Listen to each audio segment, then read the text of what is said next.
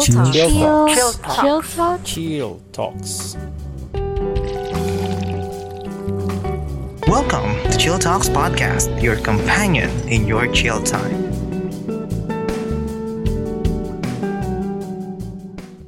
Okay, hello everyone, and welcome to another episode of Chill Talks Podcast where we discuss anything and everything over a cup of coffee. So, I am your host, uh, PJ. So, it's been a while since gumawa ako ng solo episode. Uh, been busy doing interviews, uh, been busy with work, masters. So, mga, in short, busy sa life muna. But from the title of this episode, for sure, uh, napagnilay-nilayan ko siya for the past few weeks na may karapatan ka bang mag-mental breakdown kung ikaw naman kung ikaw lang naman din ang may kasalanan nun. So nakita ko siya kasi from the previous comments or post ng mga kaibigan ko, student, students ko sa social media na problemado na sa buhay, sa thesis, sa mga love life nila. But then, may nakita akong post ng isang very close friend ko na nagbe-breakdown siya, hindi niya na daw alam yung gagawin niya. Pero nung minessage ko siya, kinamusta ko siya, sabi niya, dahil daw kasalanan niya yung isang event na yon at nagbe-breakdown siya. So, napatanong ako, sa, sa dami ng issues natin sa mental health, sa dami ng mga usap-usapan tungkol sa uh, kapayapaan natin sa kaisipan, should we have time to break down, lalo na kung ikaw ang may mali? Tinanong ko siya sa mga tao dito kasama ko kanina. Shout out kay Miss Karen sa mga nandito. And actually sinabi nila yes. First response is yes. Dapat daw mag-mental breakdown ka if lalo na kung ikaw yung may mali. And somewhat papalalimin natin yung ganong konteksto kasi as as we grow as people or maybe as society din lumalabas na we are becoming less and less responsible for our mistakes. It's either sinisisi natin ang sistema, sinisisi natin ang mga tao sa palibot natin on how we behaved, but seldom we realize na tayo din yung may mali. So, I took a deep, wow, deep, I took a deep route in reflection kung paano nga ba nangyari yung mga ganun and I started seeing those especially sa mga times na ako yung nagkamali na nung ako yung nag-create ng mistake, naayos ko ba? Sinisi ko ba yung Diyos? Sinisi ko ba yung mga tao? Or did I do something about it? And eventually, marirealize mo na if you made a mistake and hindi ka nagkaroon ng sense of panic or sense of mental breakdown, lumalabas na you are not acknowledging na ikaw yung nagkamali. 'Di ba? So parang you lose the sense of accountability.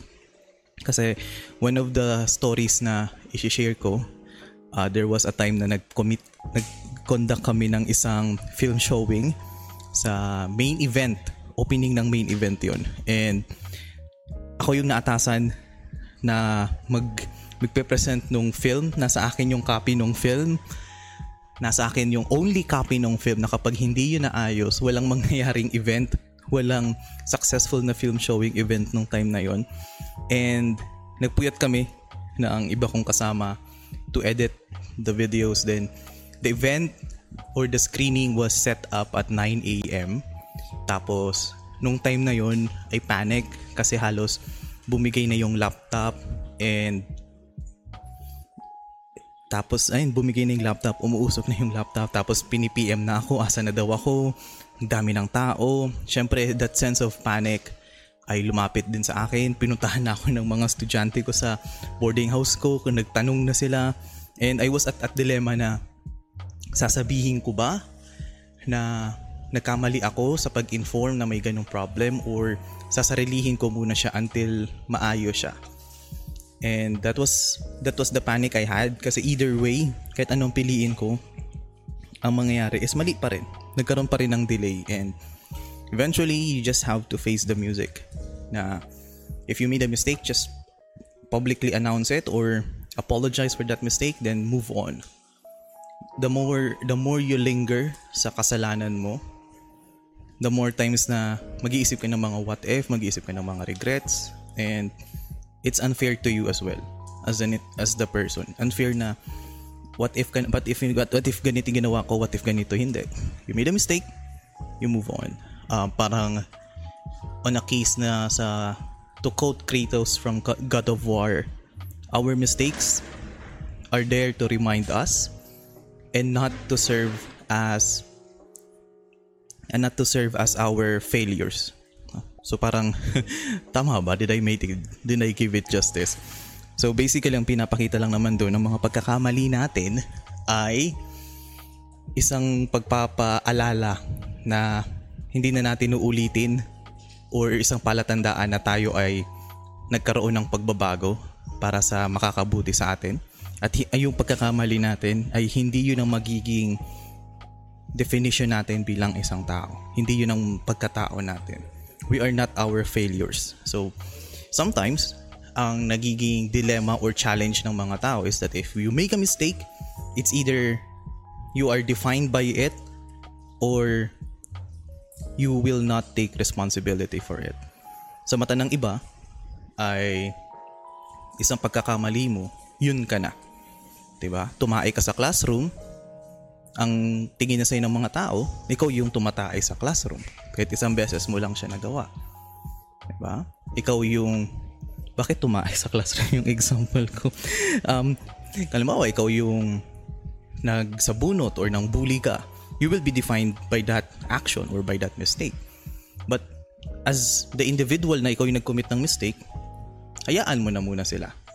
Because if you're willing to commit, if you're willing to change, if you're willing to reflect upon what you did, then eventually you will get to where you want to be. That's the challenging part of That's the challenging part pag ikaw yung may kasalanan. Kasi kung ikaw yung may kasalanan, most of the time, all of the time, mag-isa mo lang siyang haharapin. The challenges if you are the one who committed a mistake, you have to face the responsibility na magiging iba yung tingin sa'yo ng mga tao. At the same time, magiging hindi hindi na yung yung trato nila sa iyo ay iba na sa trato nila dati nung before ka nagkamali. You have to accept those kinds of consequences because our failures have consequences. If you fail to see those consequences, then you are ano tawag nito? You are blinded by your own comfort sa mga actions mo. Nasa sobrang tiwala mo sa galaw mo, lumalabas na wala ka ng pake sa nagiging impact ng actions mo sa nakapalibot sa'yo. And that's not that's not a good thing. Diba? So this will just be a short short episode lang. Mostly one hour ako magdadaldal dito pero um, I figured mga parang tawag dito chill bites lang siya. Parang mga 10 to 15 minute episodes lang. So if you like this kinds of content, uh, please do follow on social media and congratulations sa mga nakikinig. We almost we are almost at 75,000 plays and I won't be here without the support of you guys, the listeners. So, magsis- we will have a celebrate celebratory episode in the near future. But for now, this is your host PJ, and yeah, take control or take responsibilities for your action. If you have, if ikaw yung may mali, mag-breakdown ka. Because that's the sign na alam mong may mali ka. Take responsibility, move on, change. Okay?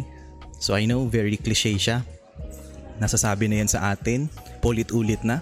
But sometimes all we need is a little reminder for us to be better. So with that, thank you so much for listening and I will see you all on the next one. Bye-bye, be safe, take care, you know the drill, and follow me on Spotify, Facebook, and Instagram. Bye-bye.